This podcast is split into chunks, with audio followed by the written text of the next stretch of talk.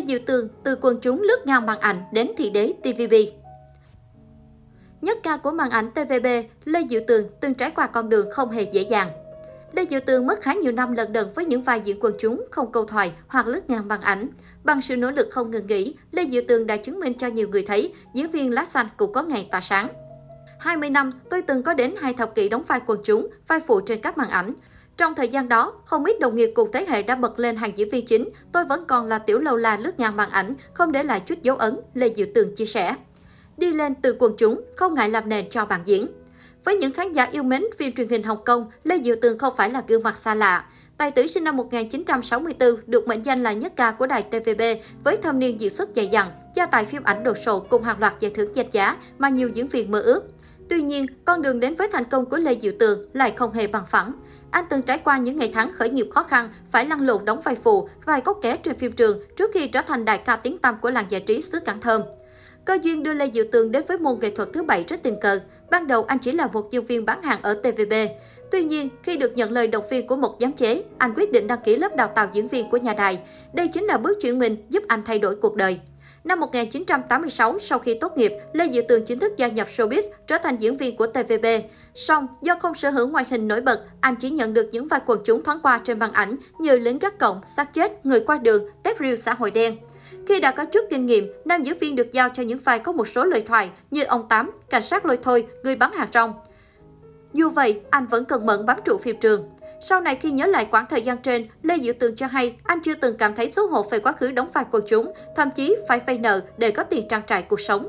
Tôi xem chuyện làm nền cho người khác như một trải nghiệm quý giá, lúc nào cũng có thể mang ra kể với tâm trạng vui vẻ, thoải mái, tài tử năm mươi bảy tuổi tâm sự. Nhờ phấn đấu không ngừng nghỉ, may mắn cuối cùng cũng đã mỉm cười với Lê Diệu Tường. Anh bắt đầu nhận được những vai có đất diễn để phát huy khả năng diễn xuất.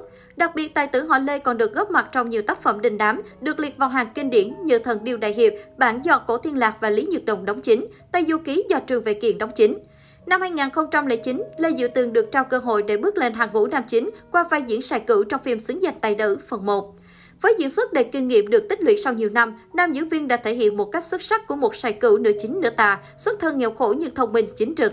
Cũng nhờ vai diễn này, Lê Diệu Tường trở thành diễn viên đầu tiên trong lịch sử đài tê vê bê nhận được ba giải thưởng trong một đêm, trong đó có giải nam diễn viên chính xuất sắc, thị đế. Năm hai nghìn không trăm mười hai, anh tiếp tục chạm tay vào chiếc cúp nam diễn viên chính xuất sắc nhất với vai diễn Lý Liên Anh trong bộ phim Ăn Khách Đại Thái Giám. Từ những thành công đó, Lê Diệu Tường chính thức rời bỏ hàng ngũ lá xanh, từ dùng để chỉ những diễn viên gạo cội chuyên đóng vai phụ để tiến thẳng đến vị trí nhất ca của màn ảnh Hồng Kông. Hàng loạt bộ phim như Xứng Danh Tài Nữ ba, Bằng Chứng Thép ba mà anh đảm nhận vai chính đều ghi điểm trong mắt khán giả và giới chuyên môn. Tính đến nay, sau hơn ba mươi năm hoạt động bền bỉ, anh có hơn một trăm bốn mươi tác phẩm lớn nhỏ, ba lần giành giải thị đế, được tôn vinh là đại ca số một của tê vê bê. Từ khi theo nghề, Lê Diệu Tường không ngại bất cứ vai diễn nào, miễn là được diễn xuất, với họ Lê đó là điều may mắn. Trong vai trò làm nền cho bạn diễn tỏa sáng nhiều năm, cái tên Lê Diệu Tường chưa từng được một lần nhắc đến. Nếu bạn không bỏ cuộc, ắt sẽ có ngày đạt được điều bạn muốn, và Lê Diệu Tường cũng không ngoại lệ. Cuộc sống tuổi xế chiều, hát quán bar, đạp xe trên đường không ai nhận ra. Khoảng hai thập kỷ trở lại, các nghệ sĩ tê vê bê lần lượt rời bỏ ngôi nhà chung tê vê bê gắn bó bấy lâu để ra ngoài phát triển, Lê Diệu Tường cũng không ngoại lệ. Để có nhiều cơ hội đóng phim hơn, anh phải sang Trung Quốc đại lục để phát triển sự nghiệp, chấp nhận từ bỏ địa vị nhất ca để đóng các vai phụ ít đất diễn. Anh chọn trở lại màn ảnh và tham gia diễn xuất trong bộ phim cổ trang Trung Quốc đầu tiên, Truyền Thuyết Phượng Hoàng. Lần đầu đến với thị trường mới, thì đế tê vê bê đã lùi một bước để đảm nhận luyến phụ Lan Khôn. Trong phim, ngoài cặp tiên đồng ngọc nữ là Diệp Ngư Chi do Hà Hoàng Sang đóng, Ngụy Quảng do Từ Chính Khê đóng, Lan Khôn là nhân vật nhận được nhiều sự chú ý từ khán giả. Bên ngoài, Lan Khôn như một tên tiểu nhân lấy lợi ích làm đầu, nhưng sau lưng lại âm thầm giúp đỡ người khác.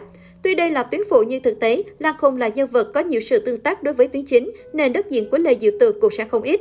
Ngoài việc đóng phim, Lê Diệu Tường còn thường xuyên tham gia livestream bán hàng, biểu diễn tại các sự kiện nhỏ lẻ tại các thành phố khác nhau khắp đại lục để tăng thu nhập. Anh từng bị bắt gặp quậy hết mình, khuấy động không khí tại một quán bar trước sự cổ vũ của khán giả bên dưới. Theo tiết lộ, các xe trong mỗi show diễn tại quán bar của Lê Diệu Tường vào khoảng bảy mươi nghìn nhân dân tệ, khoảng hai trăm năm mươi triệu đồng. Khoản tiền này cao hơn rất nhiều so với thù lao mà anh nhận được khi đóng phim tại tê vê bê. Tuy đã không còn ở thời kỳ đỉnh cao, nhưng Lê Diệu Tường vẫn có cuộc sống sung túc, giàu có nhờ những khoản tiền tích lũy trước đây cùng nguồn thu nhập từ công việc hiện tại.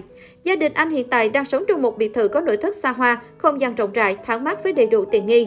Theo Sohu, bất động sản của nam diễn viên có giá thị trường hơn khoảng bảy phẩy bảy triệu u ét đê, khoảng hơn một trăm bảy mươi lăm tỷ đồng.